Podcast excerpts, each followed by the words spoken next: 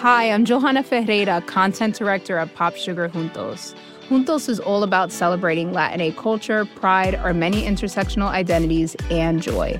Thanks to support from Prime, there's so much to get into over at Juntos this month. From conversations with the Latinx minds behind our favorite new movies and resurrected TV shows, to thoughtful celebrity commentary and exclusive interviews with some of the biggest Latin music artists today. And it doesn't stop there. Get more of the music, movies, and shopping you love on Prime. Whatever you're into, it's on Prime. Visit amazon.com slash prime to get more of whatever you're into from streaming to shopping. And get all of our latest coverage at popsugar.com slash juntos. Con amor, Johanna. Chapter 14 For several subsequent days, I saw little of Mr. Rochester. In the mornings, he seemed much engaged with business, and in the afternoon, gentlemen from Millcote or the neighborhood called, and sometimes stayed to dine with him. When his sprain was well enough to admit of horse exercise, he rode out a good deal, probably to return these visits, as he generally did not come back till late at night. During this interval, even Adele was seldom sent for to his presence, and all my acquaintance with him was confined to an occasional rencontre in the hall, on the stairs, or in the gallery, when he would sometimes pass me haughtily and coldly, just acknowledging my presence by a distant nod or a cool glance, and sometimes bow and smile with gentlemanlike affability. His changes of mood did not offend me, because I saw that I had nothing to do with their alteration. The ebb and flow depended on causes quite disconnected with me. One day he had had company to dinner and had sent for my portfolio, in order, doubtless, to exhibit its contents. The gentleman went away early to attend a public meeting at Millcote, as Mrs. Fairfax informed me, but the night being wet and inclement, Mr. Rochester did not accompany them. Soon after they were gone, he rang the bell. A message came that I and Adele were to go downstairs. I brushed Adele's hair and made her neat, and having ascertained that I was myself in my usual Quaker trim, where there was nothing to retouch, all being too close and plain, braided locks included, to admit of disarrangement, we descended. Adele, wondering whether the petit coffret was at length come, for, owing to some mistake, its arrival had hitherto been delayed. She was gratified. There it stood, a little carton, on the table when we entered the dining room. She appeared to know it by instinct. Ma boîte, ma boîte, exclaimed she, running towards it. Yes, there is your boîte at last. Take it into a corner, you genuine daughter of Paris, and amuse yourself without disemboweling it, said the deep and rather sarcastic voice of Mr. Rochester, proceeding from the depths of an immense easy chair at the fireside. And mind, he continued, don't bother me with any details of the anatomical process or any notice of the condition of the entrails. Let your operation be conducted in silence. Adele seemed scarcely to need the warning. She had already retired to a sofa with her treasure and was busy untying the cord which secured the lid. Having removed the impediment and lifted certain silvery envelopes of tissue paper, she merely exclaimed, Que beau, and then remained absorbed in ecstatic contemplation. Is Miss Eyre there? now demanded the master, half rising from his seat to look round to the door near which I stood. Ah, well, come forward. Be seated here. He drew a chair near his own. I am not fond of the prattle of children, he continued, for, old bachelor as I am, I have no pleasant associations connected with their lisp. It would be intolerable to me to pass a whole evening tete a tete with a brat. Don't draw that chair farther off, Miss Eyre. Sit down exactly where I placed it, if you please, that is. Confound these civilities. I continually forget them. Nor do I particularly affect simple minded old ladies. By the by, I must have mine in mind. It won't do to neglect her. She is a Fairfax, or wed to one, and blood is said to be thicker than water. He rang and dispatched an invitation to Mrs. Fairfax, who soon arrived, knitting basket in hand. Good evening, madam. I sent to you for a charitable purpose. I have forbidden Adele to talk to me about her presents, and she is bursting with repletion. Have the goodness to serve her as auditress. It will be one of the most benevolent acts you ever performed. Adele, indeed, no sooner saw Mrs. Fairfax than she summoned her to her sofa, and there quickly filled her lap with the porcelain, the ivory, the waxen contents of her boîte, pouring out meantime explanations and raptures in such broken English as she was mistress of. Now, I have performed the part of a good host, pursued Mr. Rochester. Put my guests into the way of amusing each other. I ought to be at liberty to attend to my own pleasure. Miss Eyre, draw your chair still a little farther forward. You are yet too far back. I cannot see you without disturbing my position in this comfortable chair, which I have no mind to do. I did as I was bid, though I would much rather have remained somewhat in the shade. But Mr. Rochester had such a direct way of giving orders, it seemed a matter of course to obey him promptly. We were, as I have said, in the dining room. The lustre, which had been lit for dinner, filled the room with a festal breath of light. The large fire was all red and clear. The purple curtains hung rich and ample before the lofty window and loftier arch. Everything was still, save the subdued chat of Adele, she dare not speak loud, and, filling up each pause, the beating of winter rain against the panes. Mr. Rochester, as he sat in his damask covered chair, looked different to what I had seen him look before. Not quite so stern, much less gloomy. There was a smile on his lips, and his eyes sparkled, whether with wine or not, I am not sure, but I think it very probable. He was, in short, in his after dinner mood, more expanded and genial, and also more self indulgent than the frigid and rigid temper of the morning.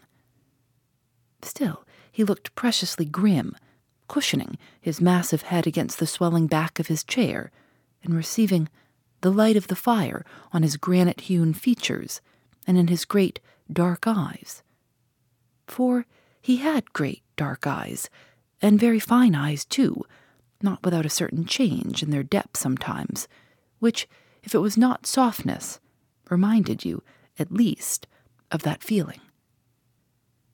He had been looking two minutes at the fire, and I had been looking the same length of time at him, when, turning suddenly, he caught my gaze, fastened on his physiognomy. You examine me, Miss Eyre, said he. Do you think me handsome? I should, if I deliberated, have replied to this question by something conventionally vague and polite, but the answer somehow slipped from my tongue before I was aware. No, sir. Ah, by my word, there is something singular about you, said he. You have the air of a little nonnette, quaint, quiet, grave, and simple, as you sit with your hands before you, and your eyes generally bent on the carpet, except, by the by, when they are directed piercingly to my face, as is just now, for instance.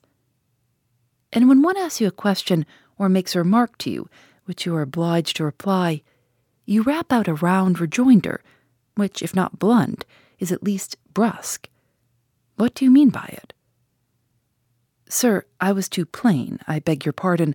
I ought to have replied that it was not easy to give an impromptu answer to a question about appearances, that tastes mostly differ, and that beauty is of little consequence, or something of that sort. You ought to have replied no such thing. Beauty of little consequence, indeed and so, under pretense of softening the previous outrage, of stroking and soothing me into placidity, you stick a sly penknife under my ear. Go on. What fault do you find with me, pray? I suppose I have all my limbs and all my features like any other man. Mr. Rochester, allow me to disown my first answer. I intended no pointed repartee. It was only a blunder. Just so. I think so and you shall be answerable for it. Criticize me. Does my forehead not please you?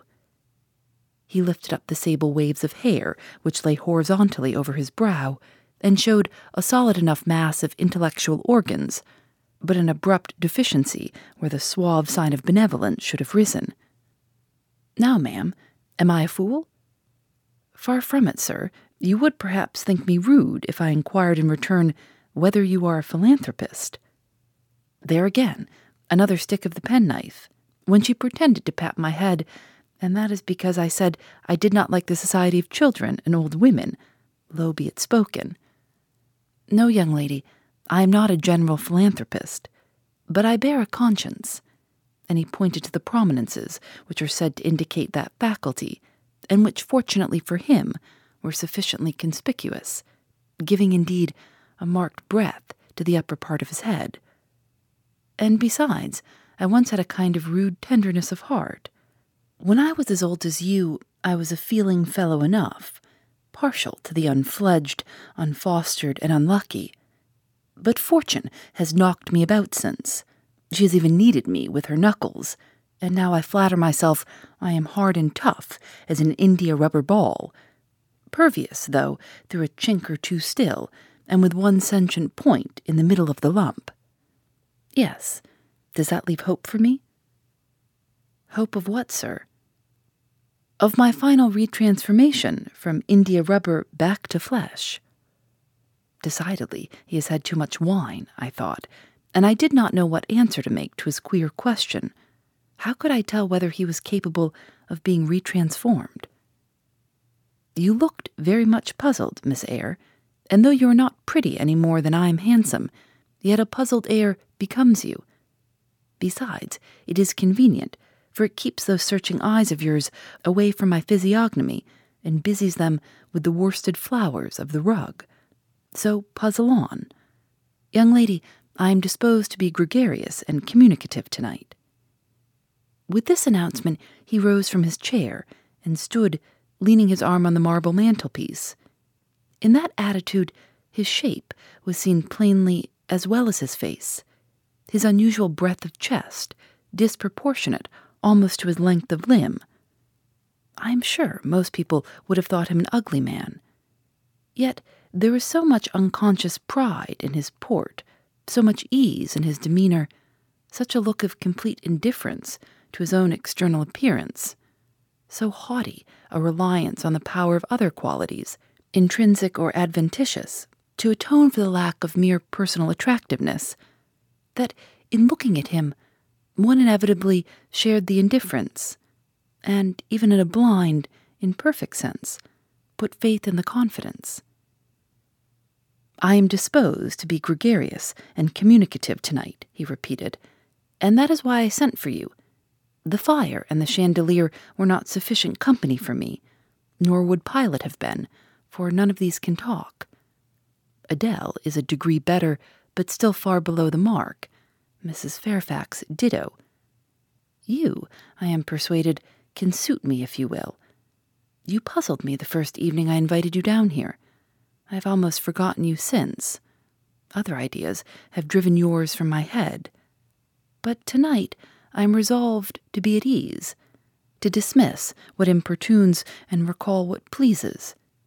It would please me now to draw you out, to learn more of you. Therefore speak.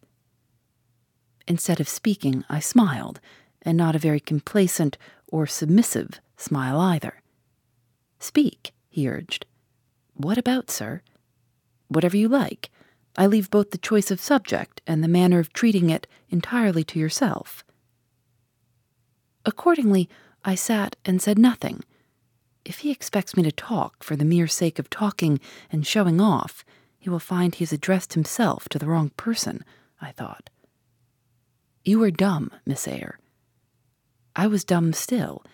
He bent his head a little towards me, and with a single hasty glance seemed to dive into my eyes. Stubborn, he said, and annoyed. Ah, it is consistent. I put my request in an absurd, almost insolent form. Miss Eyre, I beg your pardon. The fact is, once for all, I don't wish to treat you like an inferior. That is, correcting himself, I claim only such superiority as must result from twenty years' difference in age and a century's advance in experience. This is legitimate and it is by virtue of this superiority and this alone, that I desire you to have the goodness to talk to me a little now, and divert my thoughts, which are galled with dwelling on one point, cankering as a rusty nail. He had deemed an explanation, almost an apology, and I did not feel insensible to his condescension, and would not seem so. I am willing to amuse you if I can, sir, quite willing, but I cannot introduce a topic, because how do I know what will interest you? Ask me questions, and I will do my best to answer them. Then, in the first place, do you agree with me that I have a right to be a little masterful, abrupt, perhaps exacting, sometimes on the grounds I stated, namely, that I am old enough to be your father, and that I have battled through a varied experience with many men of many nations, and roamed over half the globe, while you have lived quietly with one set of people in one house? Do as you please, sir. That is no answer, or rather, it is a very irritating, because a very evasive one. Reply clearly. I don't think, sir, you have a right to command me merely because you are older than I, or because you have seen more of the world than I have. Your claim to superiority depends on the use you have made of your time and experience. Hmm, promptly spoken. But I won't allow that, seeing that it would never suit my case, as I have made an indifferent, not to say a bad, use of both advantages. Leaving superiority out of the question, then, you must still agree to receive my orders now and then, without being piqued or hurt by the tone of command. Will you? I smiled. I thought to myself, Mr. Rochester is peculiar. He seems to forget that he pays me thirty pounds per annum for receiving his orders. The smile is very well, said he, catching instantly the passing expression. But speak too. I was thinking, sir, that very few masters would trouble themselves to inquire whether or not their paid subordinates were piqued and hurt by their orders. Paid subordinates? What? You are my paid subordinate, are you? Oh, yes, I had forgotten the salary. Well, then, on that mercenary ground, will you agree to let me hector a little? No, sir, not on that ground, but on the ground that you did forget it and that you care whether or not a dependent is comfortable in his dependency, I agree heartily. And will you consent to dispense with a great many conventional forms and phrases, without thinking that the omission arises from insolence? I am sure, sir, I should never mistake informality with insolence. One I rather like, the other nothing freeborn would submit to, even for a salary. Humbug. Most things freeborn will submit to anything for a salary. Therefore, keep to yourself, and don't venture on generalities of which you are intensely ignorant. However, I mentally shake hands with you for your answer, despite its inaccuracy, and as much for the manner in which it was said as for the substance of the speech. The manner was frank and sincere.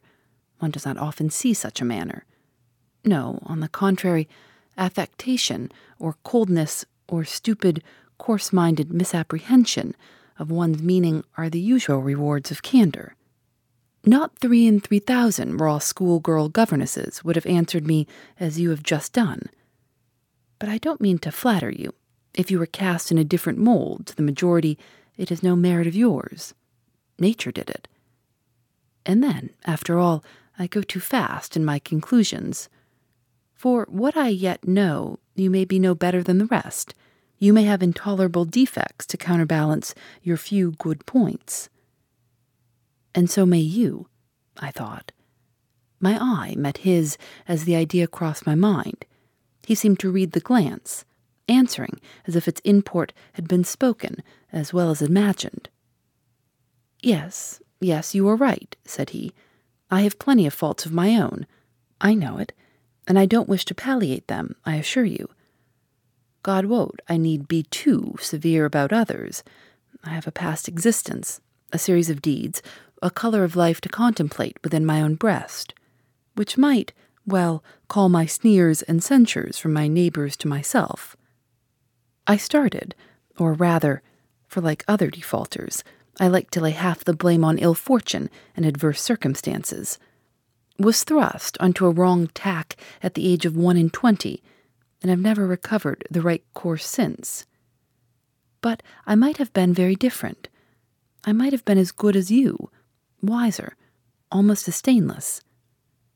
I envy you your peace of mind, your clean conscience, your unpolluted memory. Little girl, a memory without blot or contamination must be an exquisite treasure, an inexhaustible source of pure refreshment, is it not? How was your memory when you were eighteen, sir? All right, then. Limpid, salubrious. No gush of bilge water had turned it to fetid puddle. I was your equal at eighteen, quite your equal. Nature meant me to be, on the whole, a good man. Miss Eyre, one of the better kind, and you see, I am not so. You would say you don't see it. At least I flatter myself I read as much in your eye. Beware, by the by, what you express with that organ. I am quick at interpreting its language. Then take my word for it. I am not a villain. You are not to suppose that, not to attribute to me any such bad eminence, but owing, I verily believe, rather to circumstances than to my natural bent. I am a trite commonplace sinner, hackneyed in all the poor petty dissipations with which the rich and worthless try to put on life. Do you wonder that I avow this to you? Know that in the course of your future life you will often find yourself elected the involuntary confidant of your acquaintances' secrets. People will instinctively find out, as I have done, that it is not your forte to tell of yourself, but to listen while others talk of themselves. They will feel, too, that you listen with no malevolent scorn of their indiscretion, but with a kind of innate sympathy, not the less comforting and encouraging because it is very unobtrusive in its manifestations. How do you know? How can you guess all this, sir? I know it well. Therefore, I proceed almost as freely as if I were writing my thoughts in a diary. You would say I should have been superior to circumstances. So I should. So I should. But you see, I was not. When fate wronged me, I had not the wisdom to remain cool. I turned desperate. Then I degenerated. Now, when any vicious simpleton excites my disgust by his paltry ribaldry, I cannot flatter myself that I am better than he. I am forced to confess that he and I are on a level. I wish I had stood firm. God knows I do. Dread remorse when you are tempted to err, Miss Eyre. Remorse is the poison of life. Repentance is said to be its cure, sir. It is not its cure. Reformation may be its cure, and I could reform. I have strength yet for that. If. But where is the use of thinking of it, hampered, burdened, cursed as I am? Besides, since happiness is irrevocably denied me, I have a right to get pleasure out of life, and I will get it, cost what it may. Then you will degenerate still more, sir.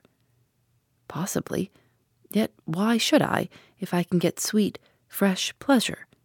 And I may get it as sweet and fresh as the wild honey the bee gathers on the moor. It will sting. It will taste bitter, sir. How do you know? You never tried it. How very serious. How very solemn you look. And you are as ignorant of the matter as this cameo head, taking one from the mantelpiece. You have no right to preach to me, you neophyte, that you have not passed the porch of life and are absolutely unacquainted with its mysteries. I only remind you of your own words, sir. You said error brought remorse, and you pronounce remorse the poison of existence. And who talks of error now? I scarcely think the notion that flitted across my brain was an error. I believe it was an inspiration rather than a temptation. It was very genial, very soothing. I know that. Here it comes again. It is no devil, I assure you, or if it be, it is put on the robes of an angel of light. I think I must admit so fair a guest when it asks entrance to my heart. Distrust it, sir. It is not a true angel. Once more, how do you know? By what instinct do you pretend to distinguish between a fallen seraph of the abyss and a messenger from the eternal throne, between a guide and a seducer. I judged by your countenance, sir, which was troubled when you said the suggestion had returned upon you. I feel sure it will work you more misery if you listen to it. Not at all. It bears the most gracious message in the world. For the rest, you are not my conscience keeper, so don't make yourself uneasy. Here, come in, bonny wanderer. He said this as if he spoke to a vision, viewless to any eye but his own.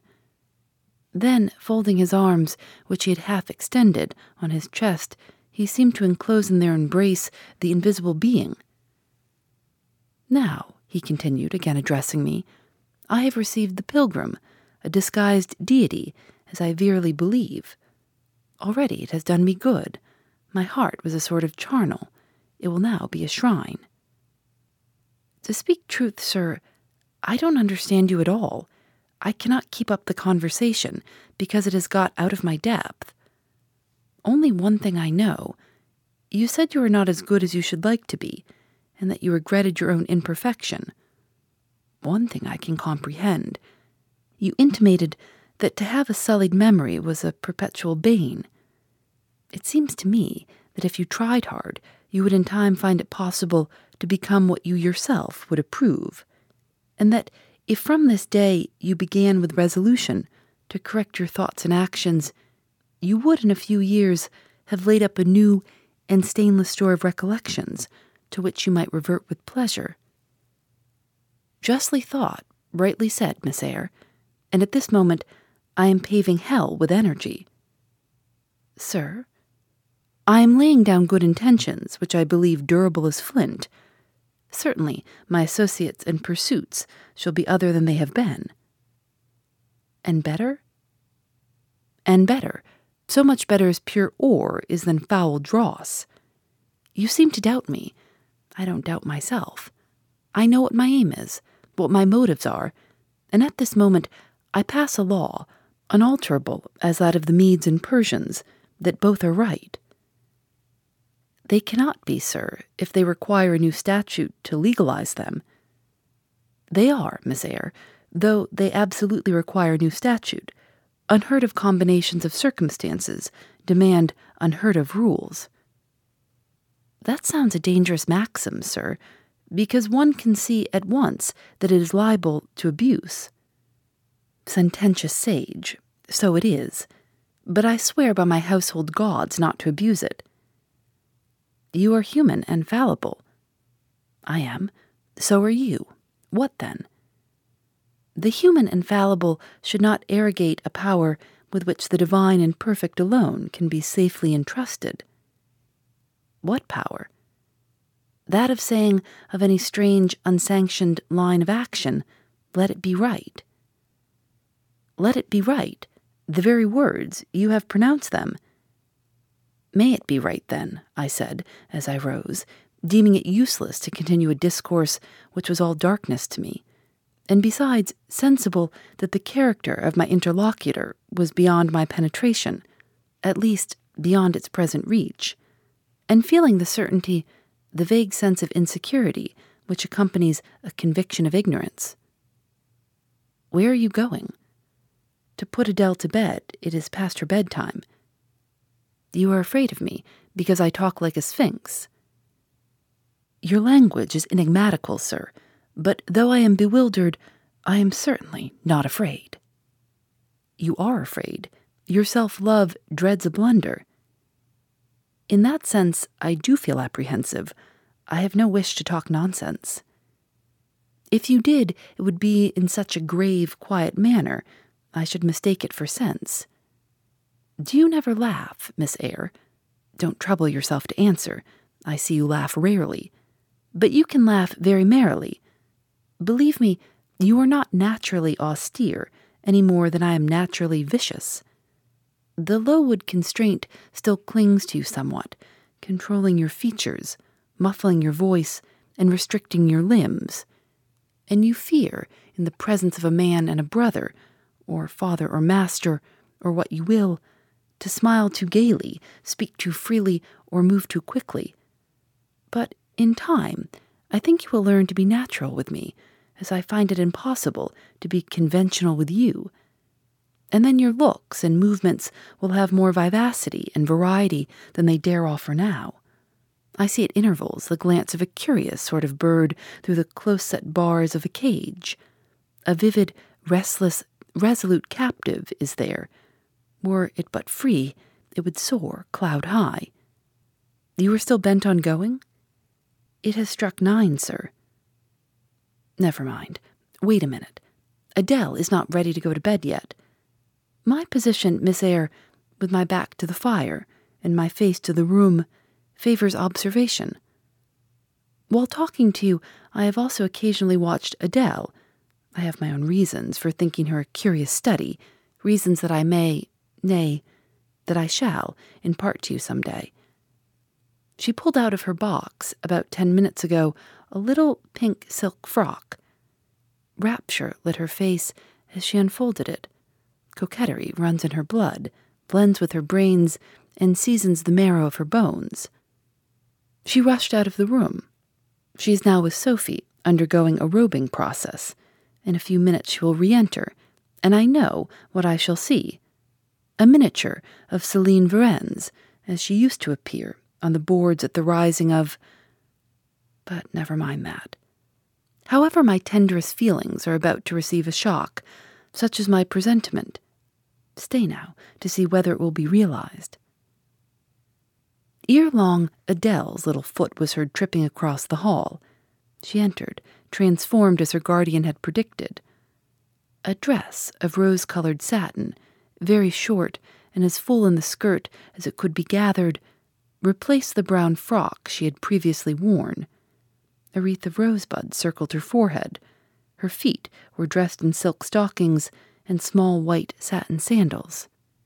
And spreading out her dress, she sashayed across the room till, having reached Mr. Rochester, she wheeled lightly round before him on tiptoe, then dropped on one knee at his feet.